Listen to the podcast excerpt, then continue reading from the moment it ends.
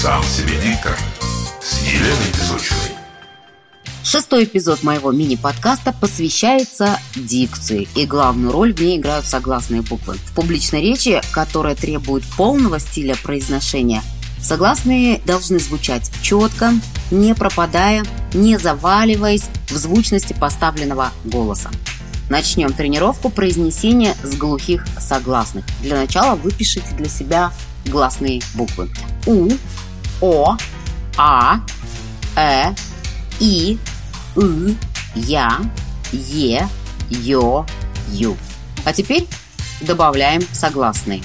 Глухие согласные. Звучит примерно так.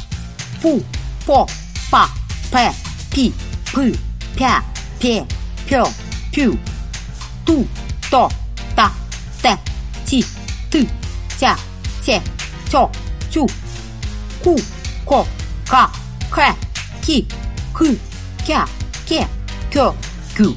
Далее уже включайте и звонкие согласные, такие как, например, эти.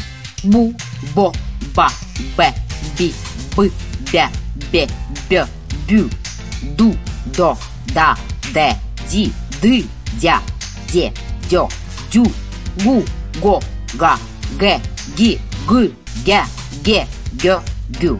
А вот для развития подвижности языка присоедините согласный звук «р» к «п». Например, так. Пра, про, пру, пре, при, пры, пря, пре, прё, прю. И так со всеми остальными согласными.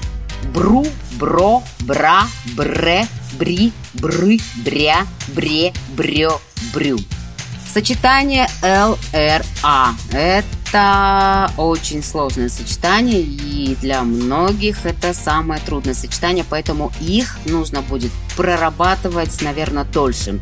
Лра, лро, лру, лре, лри, лры, лря, лре, лрё, лрю.